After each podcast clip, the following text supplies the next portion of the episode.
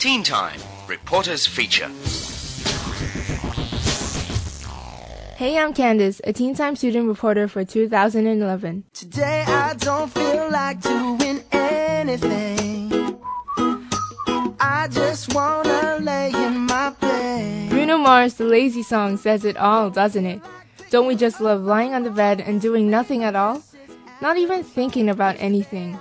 Not even moving with your eyes either closed or wide open. Not even planning to grab a snack because you're too lazy to walk to the kitchen. But then again, it's summer, we can do whatever we want, right? Rather than working our butts off, why don't we just chill at home and snooze? I'll be lounging on the couch, just chilling in my snuggie. Click to MTV so they can teach me how to Dougie. Cause in my castle, I'm the freaking man. Now here's the problem.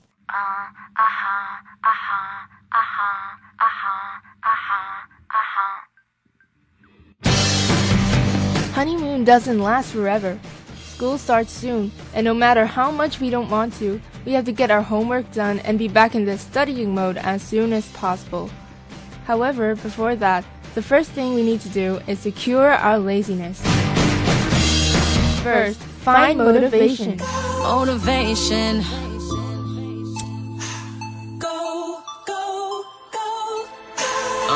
You know you have to get something done. You know it clearly, yet you're so sluggish you won't even move. Things like homework are not fun for most people. Well, here's an idea. Try dancing or headbanging to some songs. At least this will make you actually move rather than sitting there.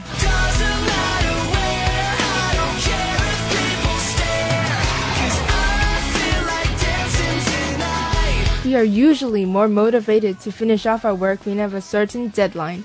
Instead of rushing in the last minute, why not just get started on your work? Don't ever think too much about how long it will take to finish your task. Focusing on one thing at a time will allow you to pull all your energy together, and eventually, you might finish your task successfully without procrastinating. Procrastination, running circles in my head. Also, keep this in mind. Never say, whatever, I'll do it later. Dead. Second, design a daily routine. Every day, every day, every day feels like it's the last with you. Waking up early is the hardest thing to do, especially when you don't have to go to school. It's not likely for someone who usually wakes up at 3 in the afternoon to easily jump out of the bed at 7 in the morning the next day. If you haven't realized already, you have so much more time in the day when you get up early. Try setting a target for yourself every day. For example, wake up a few hours earlier. You can assign yourself something meaningful to do, like working out or doing chores if you don't have schoolwork to take care of. Then you'll be gradually getting back to life. But remember, going on to Facebook or whatever sites all day long doesn't count. Third, be determined. be sure.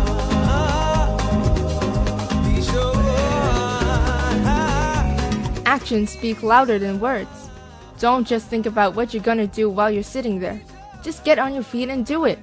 If you have a pile of homework in front of you, just grab a pen and complete them. If you want to go jogging, just slip on your pair of trainers and go out. The more focused you are, the more tasks you'll be able to tackle. After a long and productive day, you can laze off again all you want, and you might cherish your free time even more.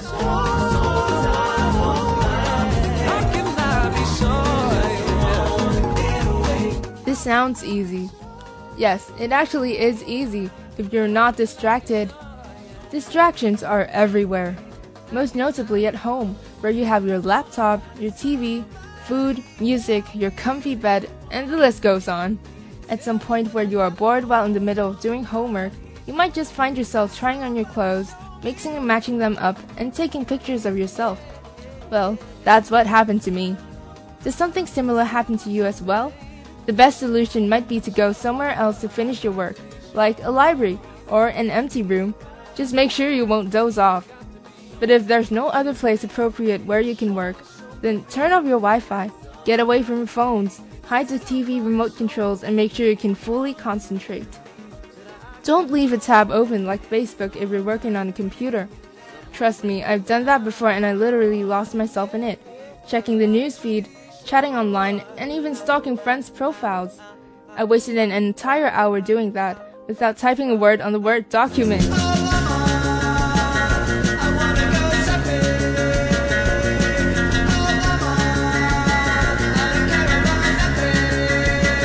Don't give in to whispers in your head saying, I'll have a 10 minute break first. Because if you have or had been lazy, you know that you'll usually end up not sticking to your initial working plan. To combat distractions is the most challenging part, as you'll need to be strong willed to resist the temptation of slacking off. If you have a habit of relying on someone to help you get the job done, I advise you not to.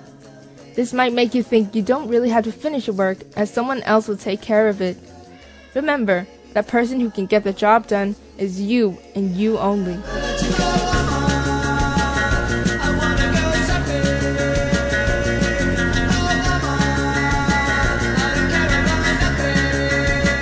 Lazy is one's decision. It's fine if you choose to stick to it. But the bad news is, laziness will grow on you in time and it will be a difficult habit to break. Failing to take action won't get you anywhere. So, to everybody out there, whether you're going to start school again soon, taking a break from work, or just killing time watching YouTube videos, shake off your laziness.